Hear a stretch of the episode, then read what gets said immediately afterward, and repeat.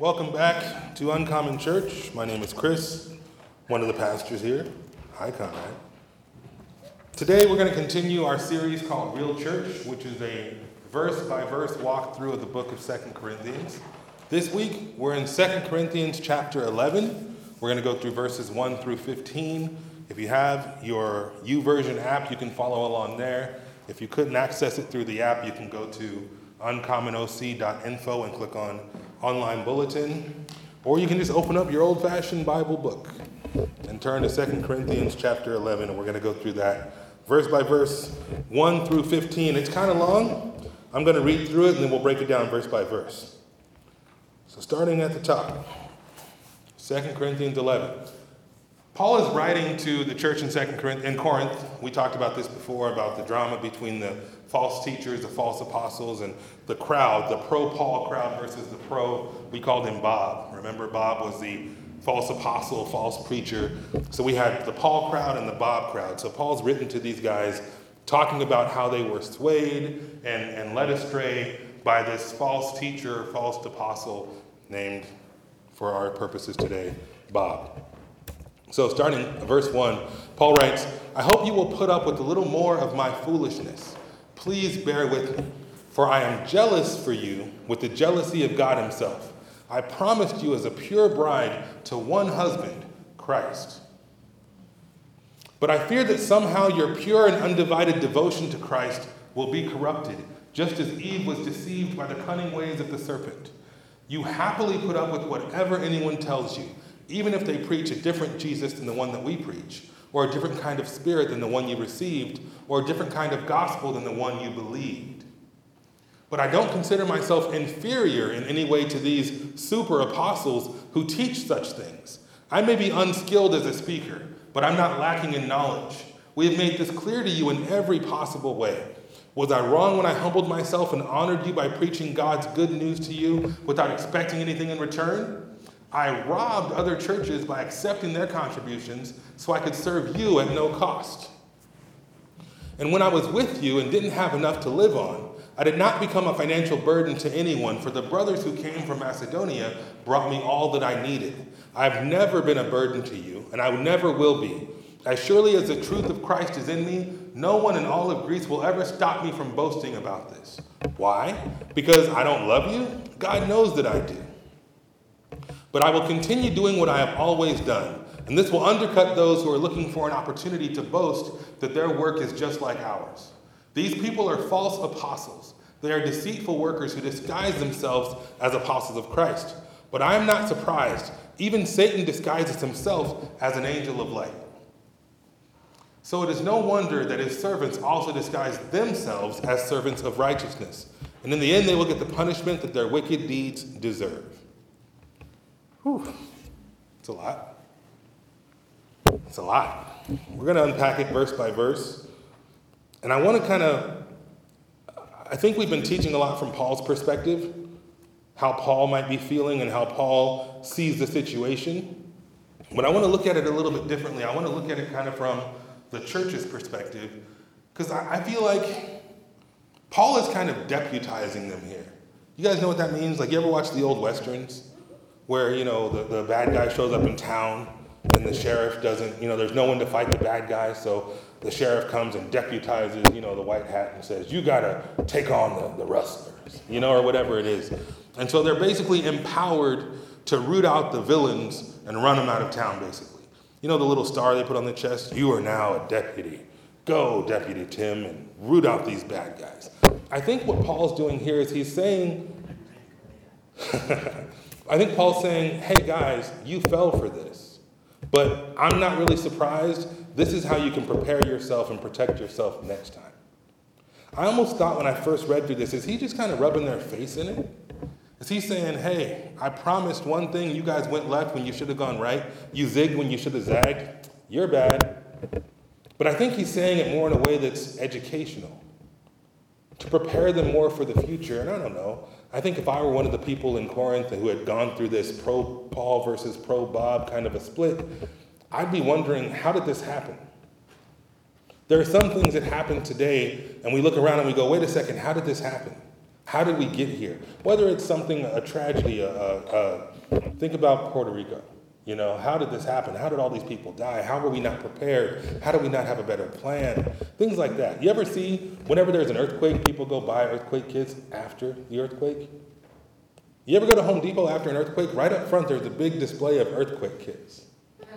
Because people go and buy the protection after the incident. Same thing as when there's a heat wave in the summertime, all the fans are on sale. All the fans are out front at Home Depot or whatever store you might shop at. And so people tend to buy or seek protection after the fact. And here in Corinth, the thing had already happened. And so Paul's saying, hey, look, you guys messed up. But don't be surprised that this happened because this is how Satan works. And I feel like in some ways he's kind of deputizing them to, to be on the lookout for this happening again. I'm confident he's saying, hey, I'm not surprised this went down. Watch yourself. Check their intent. So today we're going to talk about false teachers, excuse me, and how people can be led in the wrong direction, and how we can kind of, as deputies, spot the bad guys, if you will, and what we can do to protect ourselves. And really, I think most of the people in the room, because I know pretty much everybody, I'm not too worried that you're being led astray by some false teacher, but I feel like the people in your lives and the people that you have probably invited to church or the people that you've had conversations with about God or about the Lord, they probably had some kind of a negative experience with someone that is either a false teacher or that is misguided or has bad theology, whatever you want to call it. And so you have an opportunity outside of these walls to be a deputy and point out those things that might be wrong. Point out those things that could be false teaching or those people that could be false teachers so that when that friend invites you to their church, hey, Conrad, you want to come to my church? Sure, tell me a little bit more about it. Ooh. And I have a story I want to share with you. I told the story to Shane, he knows it, and Jenna. A few months ago, when we first were getting ready to plant Uncommon Church, and we were talking about the different things that we believe as a church, Jenny and I were talking about women as pastors because she grew up in a, in a system where women were not allowed to be pastors. And I said, I don't have a problem with that. Clearly, there's a lot of female leaders in the Bible. And as we talked about before, we believe that pastoring is not who you are, but what you do. We look at pastor as a verb, just like shepherd is a verb. And so Jenny wanted to go and hear a female pastor speak. And we took a trip to a church in Costa Mesa. And I don't want to say the name of the church because I don't want to give any negative publicity. I don't want to tear those guys down. But if you're curious, I'll tell you. It's actually directly across from Vanguard, where Shane and I went to school. And I used to see it all the time when we'd go to class. And I thought, okay, I knew there was a female teacher there because they're part of an organization called American Baptist Churches USA, ABC USA. And my personal mentor, the first guy that I spoke to when I felt this calling to ministry, he works for ABC USA. And so he had told me, maybe you guys should plant and be a part of us. And I don't, I don't know. I checked out the website, and in my searches for other churches in the area, I came across this one in Costa Mesa. And they had a female pastor. I got no problem with it. And Jenny and I went to go check it out. Well, it was a little bit different. When I say it was different, one of the things I noticed right away, of course, we pull up, there's a big uh, marriage equality sign. And personally, I've got no problem with marriage equality. If you guys want to get married, that's cool. I got no problem with that. So I'm like, okay, that's interesting. They're advertising this. Let's go inside. We go inside. It's a beautiful church. Beautiful church. I really liked the way it looked. The people were nice. I think one guy even over greeted me, you know, when they shake your hand two and three and four times. Anyway, long story short, we start singing worship songs. And they had changed the word he to one or you. And instead of father, it was creator. And instead of son, it was, you know, God. They, they changed a lot of the lyrics of some very familiar songs. I don't remember what it was. This is six, seven months ago. Shane, do you remember? No. No? Anyway, they first, I noticed we were singing a very different lyric. And I was like, hmm, that's interesting. And I understand that some people there maybe had some, uh, some gender identity concerns. Not saying that's wrong or right. Well, I am saying, well, I want to be careful here. I will say it this way I've always known God to be a He. The Bible calls him a He. I call him He. I've always known Jesus to be a man, a son of God, so I call him a son of God. I've always known the Holy Spirit referred to as He, so I call him He. So it's a little strange for me to walk into this place where they said one or creator instead of father, and they changed it. And that was my first clue that I was in unfriendly territory. It was my first clue that I was somewhere I hadn't been before. And I'll make the story a little short, I don't want to take it too long. But when the preacher came up and he started to talk, he literally said, You don't have to take up your cross. He even said he was proud that he never made a decision to follow Christ. He said, I was born into this, and this is how I know I'm saved. And later on, he said, Jesus isn't the only way to the cross, or Jesus isn't the only way of salvation. There are many ways to get to heaven. And at that point, my discernment, spidey senses are tingling, and I had to get out of there. I mean, Jenny and I, and I look at Jenny, and she's writing little notes to me on the bulletin, and I'm like, let's get out of here, you know? And we ran. We ran for the hills because it was really uncomfortable. Have you ever been in a situation where spiritually you just felt uncomfortable? Where somebody said something or did something that physically changed the way you felt? Am I the only one? That is one of the greatest gifts that God has ever given to us. Is that sixth sense, that spirit of discernment, that spiritual gift of discernment to know if something is right or wrong. And so when I was reading through this and preparing this week, I kept thinking of that experience because here was a guy who was charismatic. Here was a guy who was handsome. Here was a guy that was passionate and well spoken, but the things he was saying did not line up with the things that I knew of the Bible. The songs they were singing did not match the songs that I sang and that I knew about my God and the God of the Bible. It's not even about my personal convictions, it's about what we read and what we understand from the Word. And so when I read this chapter and Paul's talking about false teachers and, and false testimony, I could only think of that place. And the scariest part is that someone I respect, a reverend doctor, is part of an organization that endorses this church. And they're not just ABC USA, they're, I think, Universalist or something else. I didn't know that. The website I went to said ABC USA, but apparently there's more to it than what I saw. And so I'm going to go through this, but I want you to think and imagine or remember the last time you felt spiritually uncomfortable. That you're, I call them spidey senses. I guess that's cheesy, but I'm a comic book kid. Awesome. I, if your spiritual spidey senses are tingling, you're going, something just ain't right. All right, let's keep going. 1 Corinthians, I'm sorry, 2 Corinthians 11, verse 1. Paul says, I hope you will put up with a little bit more of my foolishness. Please bear with me. Paul hates self promotion. If you remember, he started off chapter 10 by saying, Hey guys, you messed up. Remember the tone change? This is what a lot of people believe is a severe letter. He changes his tone and he's saying, Hey guys, you messed up. Don't fall for this again. So he says, Look, I don't want to keep going on and on defending myself. I don't want to keep going on and on talking about this guy, Bob. I just, I just want to get to more, more Jesus. So that part is he's just saying, Hey, I don't want to deal with this. Uh, verse 2, he says, For I am jealous for you with the jealousy of God Himself. I promised you as a pure bride to one husband, Christ. That word jealous, the Greek word jealous, means to be in zealous pursuit. Other ways, to desire earnestly, to strive for, or to exert oneself for. To be jealous, like we sing that song, He is jealous for me, jealous has a negative connotation between a man and a woman, or relationships, or romantic relationships. But in this situation, this word just means I really passionately, earnestly desire this for you. And what Paul is saying is, I'm pursuing you passionately and earnestly, just as God is passionately and earnestly pursuing you. Paul wants them to be untainted pure. And in fact, the word uh, pure bride is really a virgin bride. He's saying, I don't want you to have any negative experiences. I don't want you to ever have belonged to anyone else other than God. Verses 3 and 4, he says, But I fear that somehow your pure and undivided devotion to Christ will be corrupted, just as Eve was corrupted by the cunning ways of the serpent. And you happily put up with whatever anyone's te- anyone tells you, even if they preach a different Jesus than the one we preach, or a different kind of spirit than the one you received, or a different kind of gospel than the one you believed. If. I actually made the word if capital here. I wasn't supposed to. As in my notes, it's capital and it's red because that word if can be taken completely out of the equation because it's already happened. I fear that somehow your pure and undivided devotion will be corrupted. You will put up with anything anyone tells you, if they pre- even if they preach a different Jesus than the one we preach to you. 2 Corinthians 11 4 in the NASB translation says, For if one comes and preaches another Jesus, whom we have not preached, or you receive a different spirit, which, which you have not received, or a different gospel, which you have not accepted, you bear this beautifully.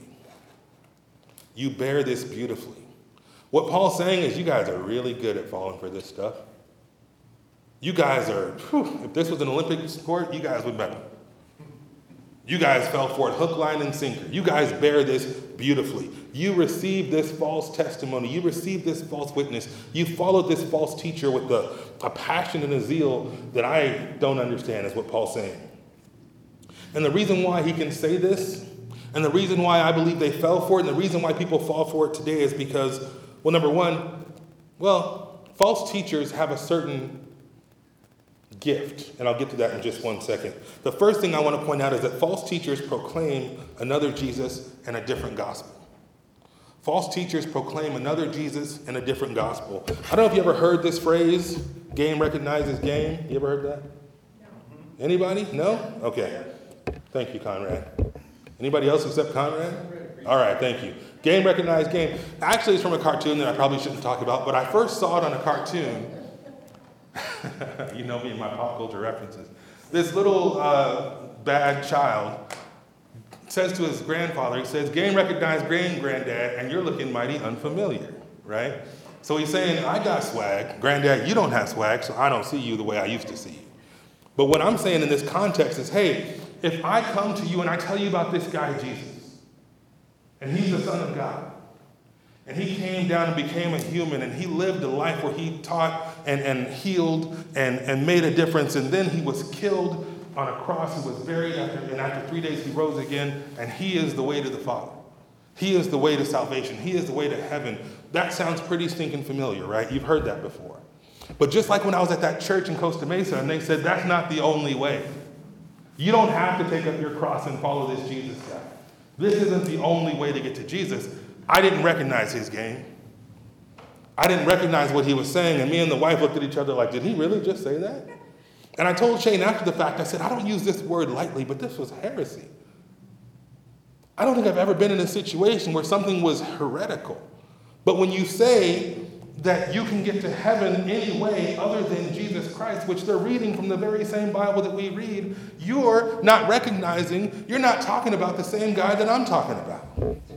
Your Jesus is a very different Jesus than the one that I know. Your Jesus is a very different Jesus than the one that I follow. So when I don't recognize your Jesus, I got to take a step back. If you ever talk to someone at work, one of your friends, whatever, and they say, Oh, I, I like Jesus, but he's not the only way to heaven. Spidey senses. Because what I believe, and what I believe most of us here believe, is there's one way, because they tell us, Jesus tells us there's one way. You might hear someone say that Jesus was a great prophet, a guru, a great teacher, an archangel, a political revolutionary, anything but God in the flesh.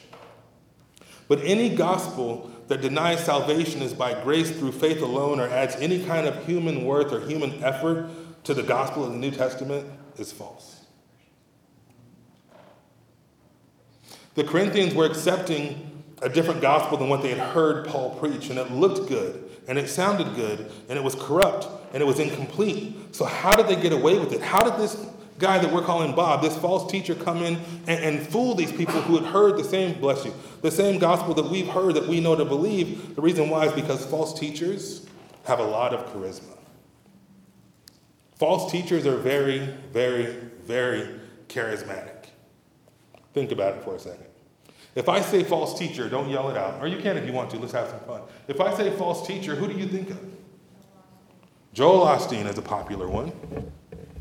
Anybody else? I think of a lot of pastors. Benny Hinn? Yeah. I think of Creflo Dollar, right? Mr.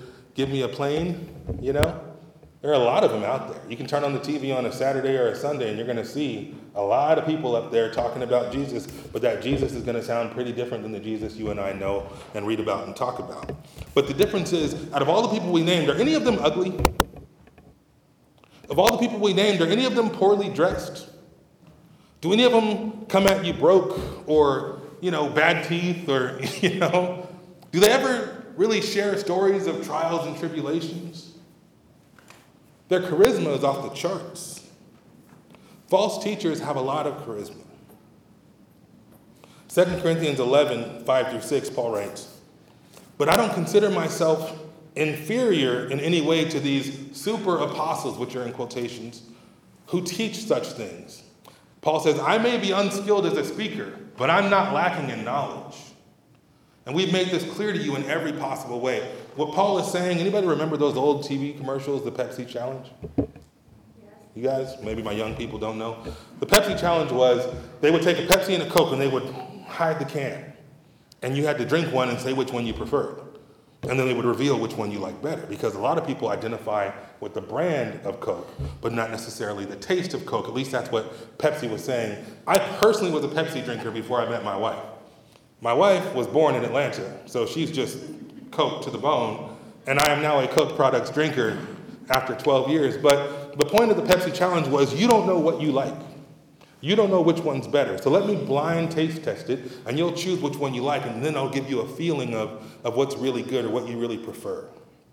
Why do I bring that up? Paul's saying, I'm not lacking in knowledge. You might have put us side by side and said, This guy is great. I prefer this guy. But it's not because I don't know what I'm talking about. Paul's saying the reason why you like him, Bob, is not because I don't know my stuff. You can put me up against anybody, Paul's saying, and I know what I'm talking about, and he definitely does. So Paul has a very good point here. He doesn't see himself as inferior. He may not be a skilled speaker, but he says, I know what I'm talking about. I'm not lacking in knowledge because Paul was repeatedly criticized for being crude, amateurish, and unskilled in his preaching. He wasn't very eloquent or polished or particularly interesting to listen to. But there was a reason for that.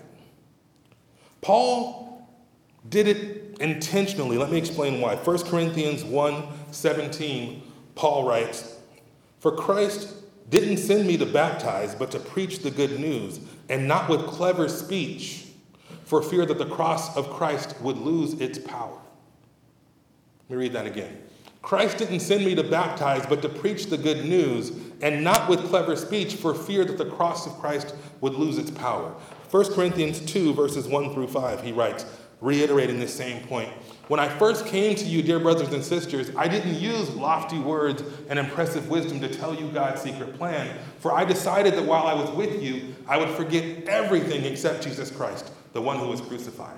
I came to you in weakness timid and trembling, and my message and my preaching were very plain. Rather than using clever and persuasive speeches, I relied only on the power of the Holy Spirit. And I did this so you would not trust in human wisdom, but in the power of God. Paul said, I may not be a very impressive speaker, but I did that on purpose. Now, maybe Paul is still in his best day with his wisest words, might not have been as charismatic as Bob, but he definitely knows his stuff. And his plan in coming to this rich, hoity toity, well educated area was to humble himself and use plain speech and talk to them in weakness rather than coming in a position of power. So that the cross of Christ would be glorified and not Paul. Because look, just a few, a short time later, they got wowed by someone who had eloquent, speech. Someone who used big words, somebody who was polished. So Paul knew, God knew, and Paul knew that the way to reach these people was not to try to compete with their knowledge, not to try to compete with their wealth or their wisdom, but to come in humble and plain and just glorify God and the cross rather than trying to become a rock star. Paul didn't want people to be impressed with him as a speaker, but with Christ as the Savior. I promise you this the cross is enough. Jesus is enough. If you need a fog machine and laser lights and God knows what else to get close to the Lord, then maybe, well, I'll tell you this way my spidey senses tingle. I visited a church, it's a very popular church. It's in Lake Forest, if you know what I'm talking about. I visited twice. The first time I was younger, Jenny and I had just gotten married, it was 2007. And we took my son, who was four years old, and we went up to see Saddleback. I'd never been there before. My son, actually, I don't know if you have you been there? Yeah. Okay. You know the parking guys? What do they wear on their hands?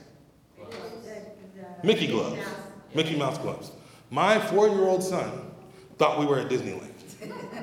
Because we're riding a tram and people are waving with Mickey gloves. He goes, Oh, we're at Disneyland? I'm like, No, son, we're at church. And we get there and they say, What do you like? What do you mean, what do you like? We got the gospel tent. We got the, the, the, conservative tent. We've got the contemporary tent. We've got the rock and roll tent. And then we've got the big stadium with Rick.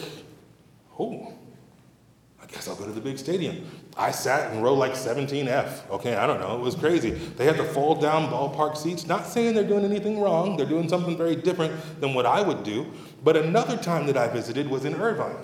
There was a new church plant right down the street from my house. It was a, a new, smaller one. And I showed up, and I promise you, there were not very many people, kind of like here. So it was a good opportunity to meet everybody and shake hands and whatever. Nobody came up to shake hands. But when the, when the music started, all of a sudden, the place filled with fog. And then it's like the laser light show at Disneyland. And then people come out and they have like this whole like routine. And there's like, I promise you, 17 people in there. And they're going doing the whole show. And I thought, is this really what we're doing? We dropped my kids off at the children's ministry, and then nobody talked to us. And we just stood there while they had this celebration. Everybody was so excited on stage and the lasers are going and the fog, every like so often you'd hear the fog machine ramp up. And we're, you know, now are they doing something wrong?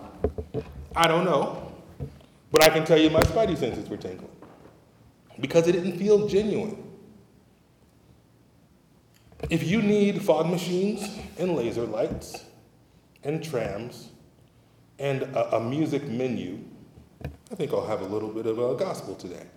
Next week, we'll try the rock and roll tent. Maybe you're looking at things in the wrong light. 2 Corinthians 11, 7 through 9. Paul asks this question Was I wrong when I humbled myself and honored you by preaching God's good news to you without expecting anything in return? And he says, I robbed other churches by accepting their contributions so that I could serve you at no cost. And when I was with you and didn't have enough to live on, I did not become a financial burden to anyone. For the brothers who came from Macedonia brought me all that I needed. I have never been a burden to you, and I never will be. Now, here's a really interesting part. The false teachers, Bob, were actually refuting Paul. I'm sorry, Paul was refuting charging people money to hear them speak. Let me explain. Ancient Greeks, people would, would present their thoughts and their ideas, philosophers idea people. They would stand out there and share. And if they were well known, they would charge admission. Do you want to hear the latest thoughts from Tim?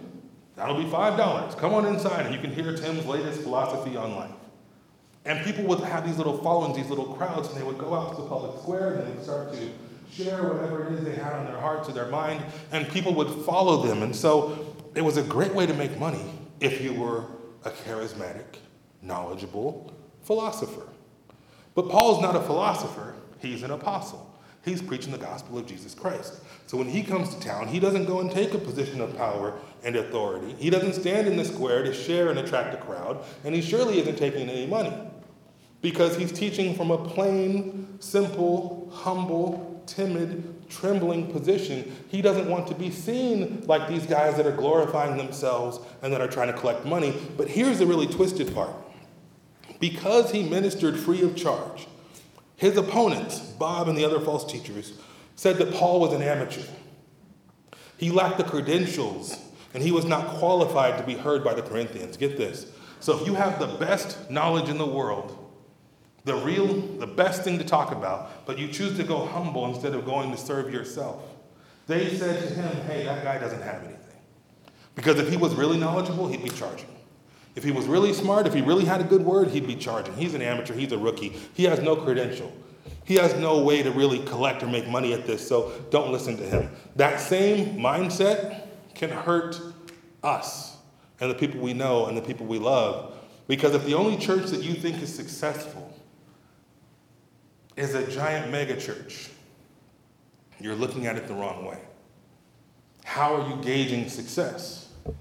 Is it the size of the crowd? Or is it the growth of the person in their faith?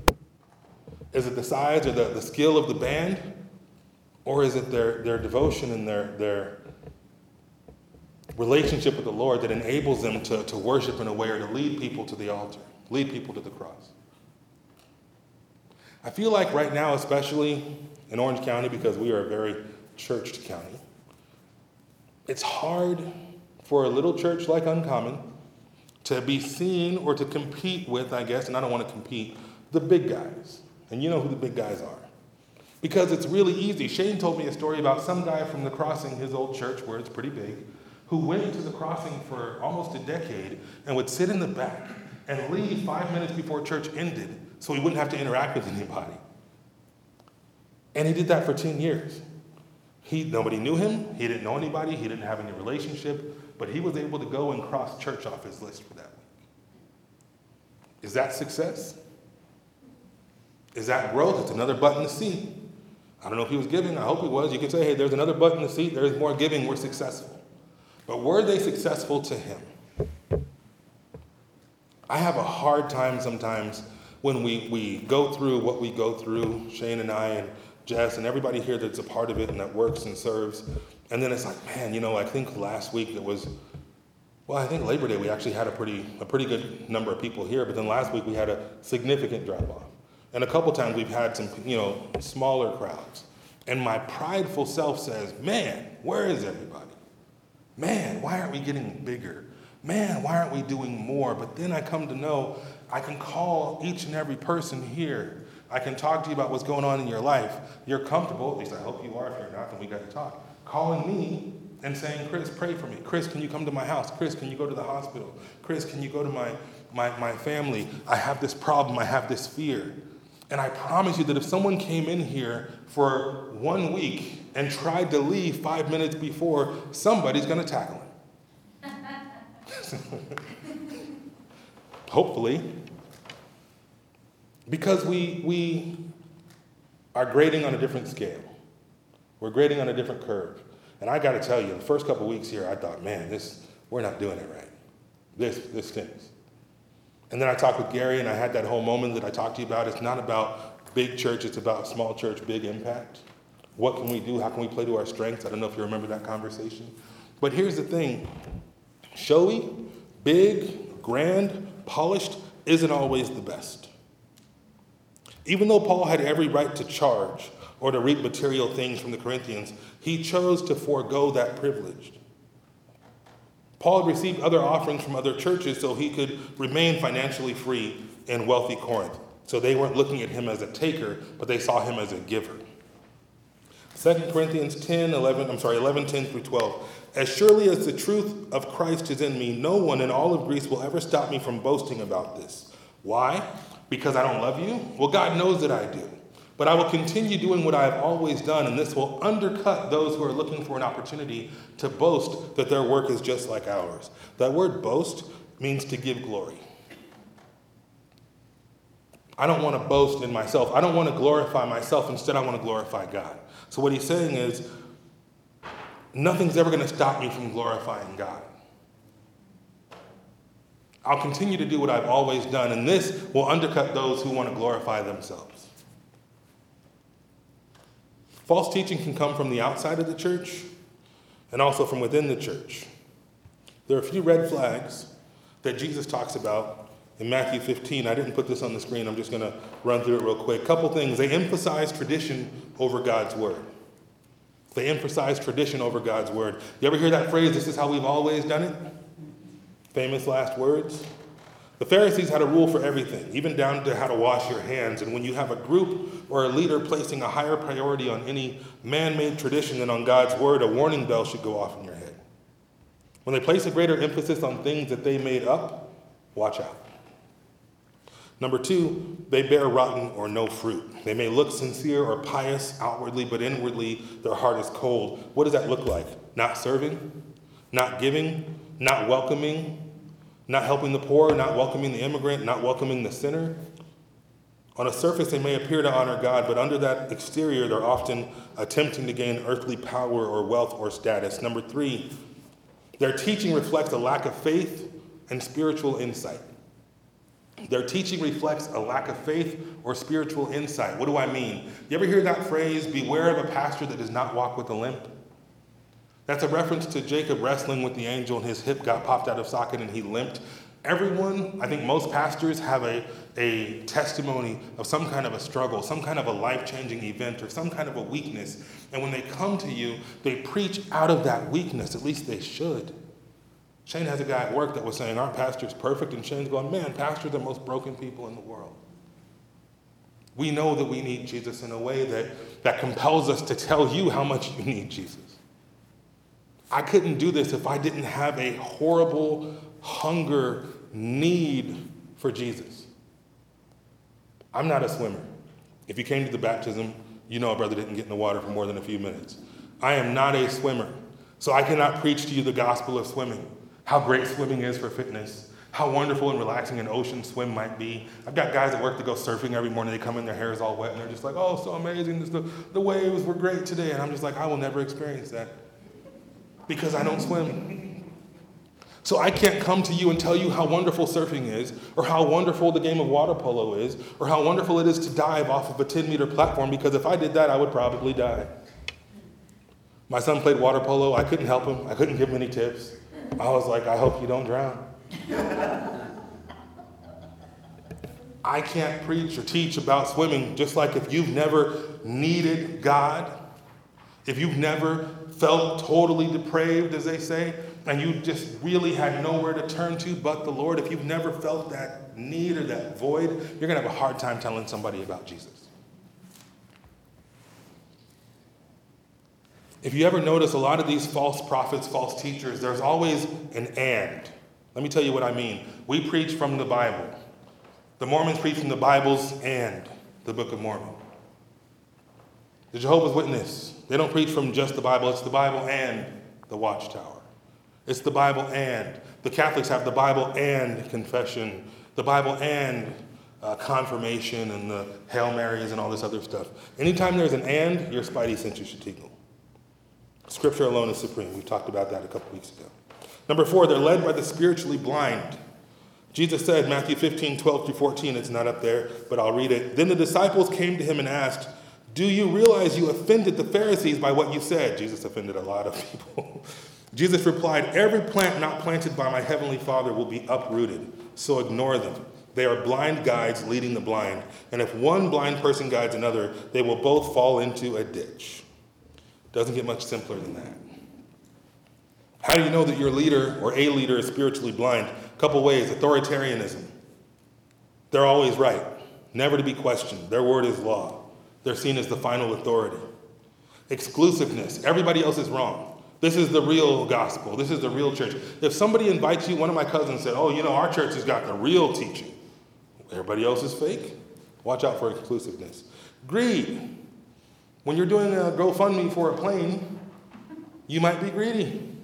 Or if you're Joel Osteen, as you mentioned earlier, and you live in a $13 million house in Houston, you might be a little greedy.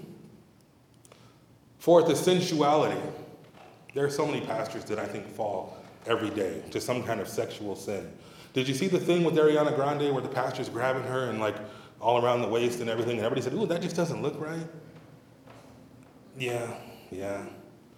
That's weird. Aretha Franklin's funeral, Ariana Grande sang a song, and the pastor that was running the show was grabbing her, but he was grabbing her in a very inappropriate way. He says it's an accident. He didn't mean anything by it. I'll take the man at his word. However, there are a lot of pastors out there that are caught doing other things that are maybe not so innocent.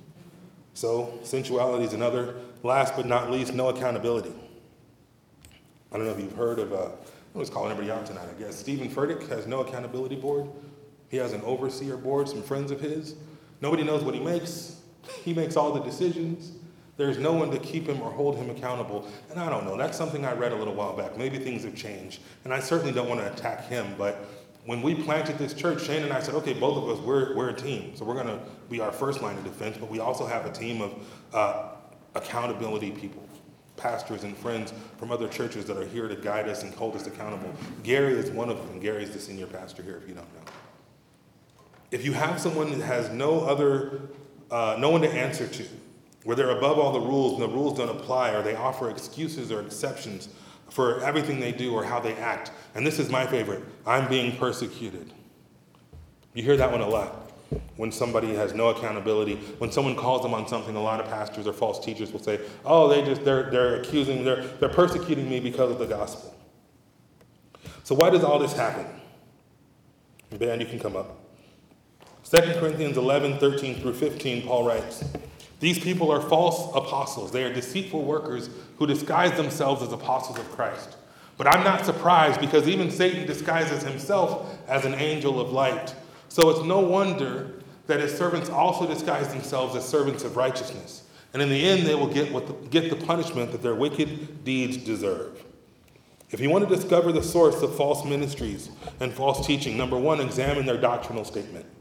When I went to that church in Costa Mesa, I didn't look at their statement of faith. I just said, hey, ABC USA, I know those guys, let's rock.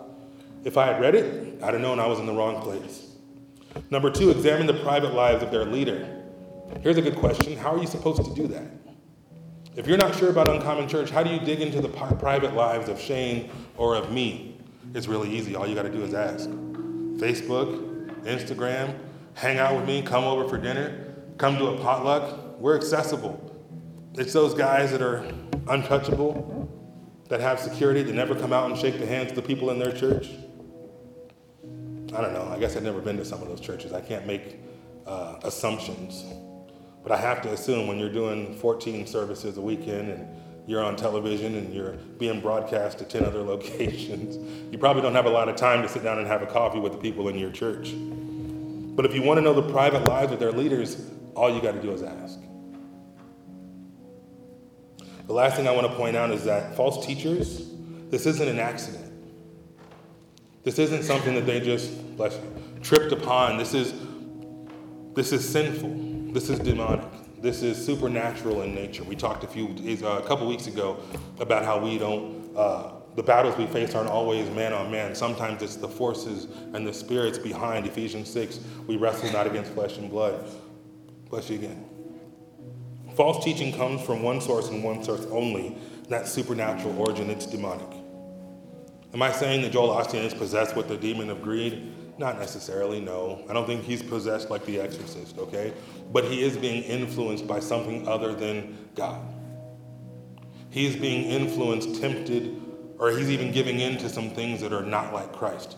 And that's not to say he's a bad person because we all struggle with sin. We all fall short of the glory of God. Shane is not perfect. I am definitely so stinking imperfect. You guys, whew, imperfection abounds. But the difference is do you learn? And do you turn away from whatever it is that's influencing you? When people come to you and talk to you and say, hey man, I noticed you're struggling with X, Y, and Z, or I noticed you're different, I noticed you're, you sound different, you walk different, you talk different, what's up? Bless you again. And you don't have that conversation where you're able to say, you know what, I need some prayer, I need some help, I need to step away, I need a minute. Then you are willfully ignorant in your sin. And when someone is willfully ignorant in their sin and they're deciding to walk in this willful ignorance and they're deciding to be less than what God has called them to be, they're actively deciding to live a life that they know is displeasing to the Lord, that is something we automatically have to see and walk away from. We have to distance ourselves from. Why are these things so important? Because not all ministries are truly God's ministries. And it's up to us to be able to discern the difference. It's up to us that when we're invited to a friend's church and we go there and we say, hey, this doesn't feel right, that we get the heck out of there. But not only that, that we're deputies and we try to save as many people as we can and say, look, this doesn't match, this doesn't add up. Look, what he said doesn't match with what the Bible says. And I, I've said this before, I'm saying it again. Every day, every Saturday, you guys need to go home and read your Bible. Every time you hear me say something, take it and go home and test it. See if what I said matches up with what you know of the Bible. See if my interpretation is on par with the interpretations of your favorite teachers or theologians. I'm going to get some stuff wrong, I promise you. And there are so many things, even in this scripture alone, that I can't touch or I can't teach about because we're limited on time. So if you ever have a question, and you want to have a deeper discussion, you can come to Shane or me or Gene or anybody and say, hey, you mentioned something last week and it didn't make sense to me. Or hey, you mentioned something last week and it's contrary to what I heard at this church down the street. Can you tell me why you feel the way you feel? Can you tell me why you believe what you believe? And any pastor worth two beans will sit down and share with you exactly why they believe what they believe. And if it doesn't add up and it doesn't make sense, and you take your little deputy star and you hightail it into the sunset. So this week, I've said this before, this has been a takeaway before. Trust, but verify. I'm not saying you have to be the, the, the, the church cop where you walk in every day, boom, freeze on the floor with your little deputy star. Which commentaries did you use? Put your hands on the Bible. You're not a cop, but you're surely a deputy. The other thing is pray for discernment. I think this week you will probably have an opportunity where your spidey senses tingle. When that happens, pray. Ask God what you should do. Is this an opportunity where you should stay away? Or is this an opportunity where you should recruit, where you should challenge? If you're unsure, call somebody. Talk about it. Call me, call Shane. But there are a lot of people out there right now, and I know I talked about some specific people tonight. That always makes me a little bit uncomfortable because once we podcast this, or if you know anybody hears this, they're going to be like, "Ooh, he said something about my church." Well, bring it on, I guess.